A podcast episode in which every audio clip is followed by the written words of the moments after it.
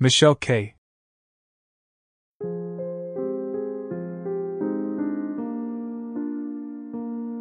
Michelle, then, or rather Gertie.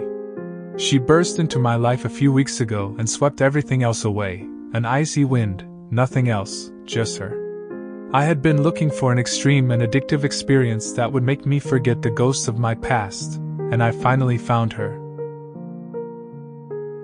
To Michelle, I allow everything. She is strange, she is crazy, she is perverse. I have never known anyone like her. With Michelle, I'm always sick, and that's why I can't do without her.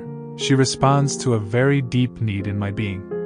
If I understood which one, I would probably run away. I am strangely honest with her. I tell her almost everything about myself, without feeling embarrassed. She listens to me with cold attention, twining a lock of hair around her finger, and never comments. I still don't know if she is interested in what I tell her or if she is simply trying to study me like a feline crouched in the grass watching for prey. The fear of not being good enough makes me regress to childhood. Sometimes I want to beg her to take me in her arms, but I would make her laugh. She is completely lacking in maternal instinct. So I resist stoically and occasionally take my little revenge. A few days ago, while going to the bathroom after a shag, I noticed, in a kind of niche in the wall, a large painting covered with a green velvet drape. I usually avoid asking questions, but this time the curiosity was too strong. I asked her what was the point of keeping a painting in the house that could not be seen. That's the way it has to be. She replied neutrally. Who is the author? Nobody. How nobody? He cannot be named. I asked no further questions. Suddenly she smiled sibling. Do you want to see it? I said yes. She lifted the drape and I instinctively jumped backwards.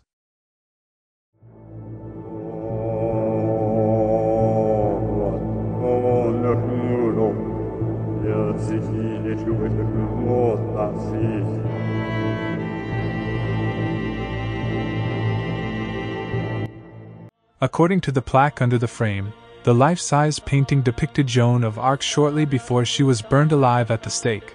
But according to all evidence, the hollow eyed creature in front of me, ghostly, asexual, bald, greenish, could only be ectoplasm or something similar. The source of inspiration for the unnameable had certainly been a corpse in an advanced state of decomposition. I looked at the nameplate. Sorry, didn't you say that the painter cannot be named? Here it says the name, Christian Rosenkreutz. Gertie looked at me black, empty. Honey, are you in or are you out? If there's one thing I can't stand, it's making a bad impression on her, which happens to me a little too often. Then, if she called me honey, it meant that she was classifying me as an idiot. I decided to pursue the subject alone, and on the spot I called her bluff. Yeah, how stupid, it's a pseudonym.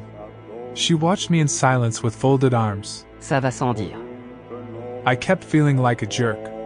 Curious, I said at the end, Christian is my middle name. Really? If I were you, I'd go by Chris, or rather Chris with the K. It's more Dutch and sounds better than Emmanuel. I can't stand diminutives. Besides, I like my name. For a moment, I felt offended.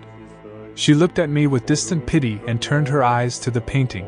Stat rosa pristina nomine, nomina nuda tenemus. She does not have a good pronunciation of Latin. I've read the book too, and, in some distant geological era, took lessons from a good teacher. I corrected her, Pristina. not Pristina, Pristinus. means of the whale in the sense of the constellation, and I do not think that is what Umberto Eco meant. Gertie stared at me expressionless. Bitchy, you know where you can stick your whale? Bitchy is very different from faggy. The barometer showed a storm. No, tell me. Where your little communist friend used to shove it. She turned his back on me. Cover the painting.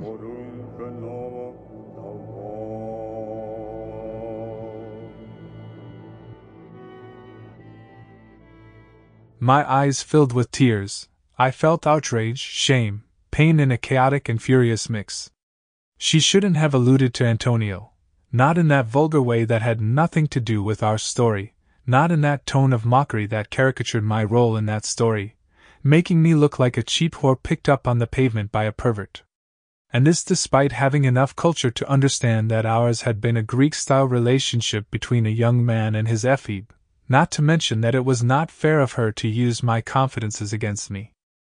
But yeah, the idiot was me confiding in her. Only an imbecile could expect loyalty from someone like Gertie. Doubly imbecile because I felt sympathy for someone who hadn't even loved me and cried for him, for someone who was now screwing Electra after making me feel guilty about my dark horse. And I had stopped because I thought he was jealous of me. Idiot. Idiot. My face was flooded with tears, I was unpresentable. I locked myself in the bathroom. I stood crying for a few minutes bent over the sink, rinsing my face and eyes with cool water. Anger at my naivety exploded inside me. But suddenly that anger turned into an unexpected instrument of vengeance. I felt a pang of blood go straight to my groin, wiped my face, and immediately joined her in bed. If she loses her inspiration, she is capable of putting me out the door saying thank you, sweetheart, I can do it myself. I beat her to the punch. I turned on the stereo, spread her legs, grabbed her wrists, and squeezed them tight, Frederick style. A somewhat Ionesco like dialogue took place between us, which I remember as if it were now and which, all things considered, is not the most unpleasant of my memories.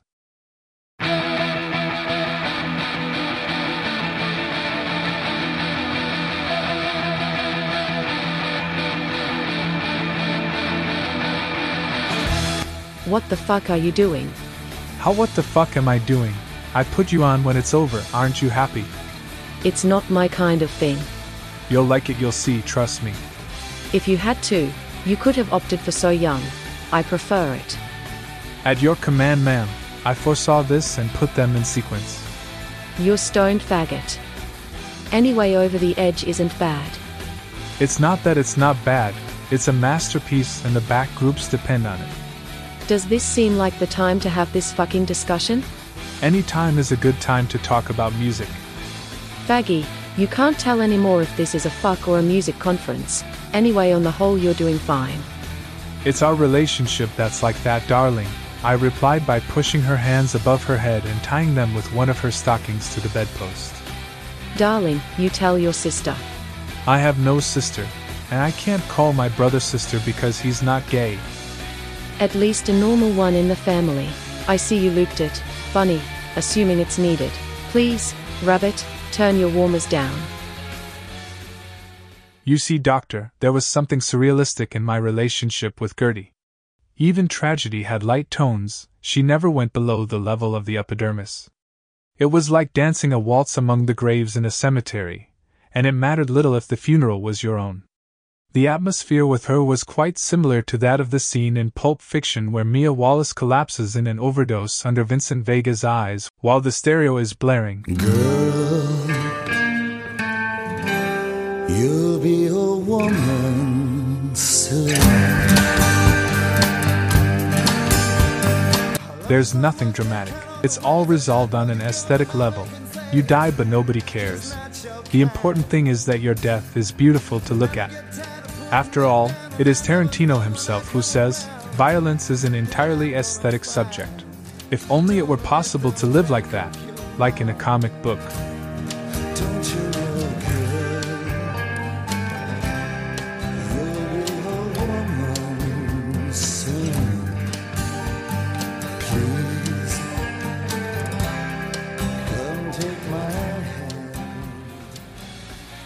Anyway, to go back to that time, I sank my thumbs into her wrists, picked up the rhythm of the music, and didn't stop until I heard her scream, and not in pain.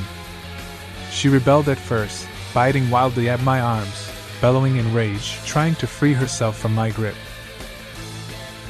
At one point, she managed to slip her hands out of the knot of her stocking and began scratching my back with her sharp black lacquered claws, staring at me with hatred. But after a few minutes, her face lit up with a strange light. She stopped wriggling and accepted my game, going along with my movements with those of her pelvis and panting in synchrony with me.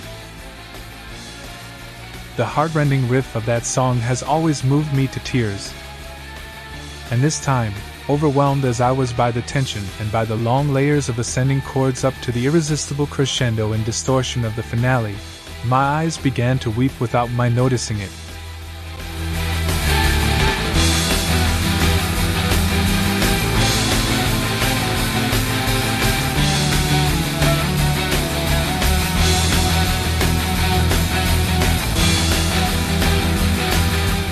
The tears mingled with the sweat running down my face, and I didn't understand why I was crying, whether of humiliation or anger or useless passion.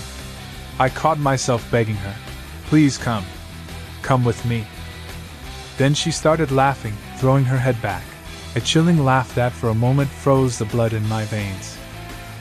Then she opened her sharp black eyes, her laughter turned into an indescribable smile, and immediately afterwards her face took on an expression of demonic bliss that I will never forget.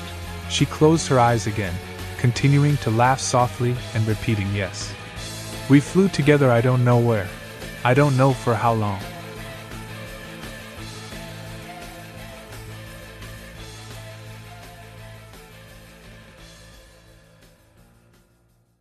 In the end, she didn't believe it either, her faggot was able to make her come to pleasure. I was exhausted, felt painful happiness, and I still badly needed to cry. For the avoidance of doubt, she grabbed me by the hair and said, Don't let it go to your head, kid. You fucked like a god, but it's just sex. Then she got up to sit on the bed and gathering her hair at the nape of her neck with an ivory clip, she commented, Music's your blood, Bunny. I bet you listened to it when you fucked him too. I refrained from explaining that my relationship with Antonio was essentially intellectual and that music united us for quite different reasons. Yes and no, I answer her evasively. He listened to very different music, stuff from the 70s. Oh god, that horrid meatloaf of rock, progressive metal, progressive psychedelia, acid rock, raga rock, and whatnot? No, he had very good taste.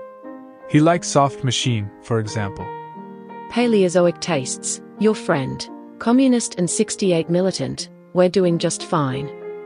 But there is something good in their repertoire. I will not add anything. I am waiting for her to say it. Moon in June, for example. I smile resignedly. I had no doubts. I don't think I could fuck someone like that. She says thoughtfully. No, I confirm with a half smile. You really belong to two different species. Was he nice? Yes, he is a handsome boy, tall and dark. Then I could. Just shut his mouth. I can't help bursting out laughing. Shutting him up? You don't know what you are talking about. Ah, so he's the kind of pain in the ass who, if he doesn't pontificate ex cathedra, doesn't feel accomplished? More or less, yes. How the fuck could you stand him, faggy? I admired him. And then he knew how to make it up to me. I can imagine. No, it is nothing like you imagine. After all, if I fuck you and you fuck him, by the transitive property I should also be able to fuck him. She concludes, a great reasoner, satisfied to have added a possible variation to her repertoire. I don't reply anything. Until a month ago, I would have laughed, at least in my heart, at his cynical and vulgar outbursts. But now I don't exclude that Antonio would be capable of that too. A sudden and poignant melancholy takes hold of me. I promise myself, for the future, to avoid any close relationship with that damned first name. However, we must repeat the experience. She concluded, and got up to go to the bathroom. Yes, I was really great that time. I just have to avoid adolescent naivety, it is unforgivable with her. Days ago, for example, shaken by yet another insult, I attempted a kind of rebellion. Sorry. But if you don't give a shit about me, why do you want to keep seeing me? She stared at me strangely, as if I had asked her something deeply stupid. I get irritated by rhetorical questions. There aren't many around with your physical means. Is that all? That's all, he says. You mean you find me sexy? Oh my god, boy, what planet are you from? You don't say sexy, you say hot. Do you find me hot? I like you, you turn me on, I always want you. Does that seem little to you? It's the same for me. I always want you too. She looked down on me from a height of immeasurable superiority. No, honey, It's not the same thing. I have wants, you have needs. There's a big difference. God, how stupid I am. I must learn to shut up. Girl, you'll be a woman soon. I love you so much, can't count all the ways I died for you, girl, and all I can say is it's not your kind. They never get tired of putting me down, and I never know when I come around what I'm gonna find. Don't let them make up your mind don't you know, girl? You'll be a woman, soon. please don't take my.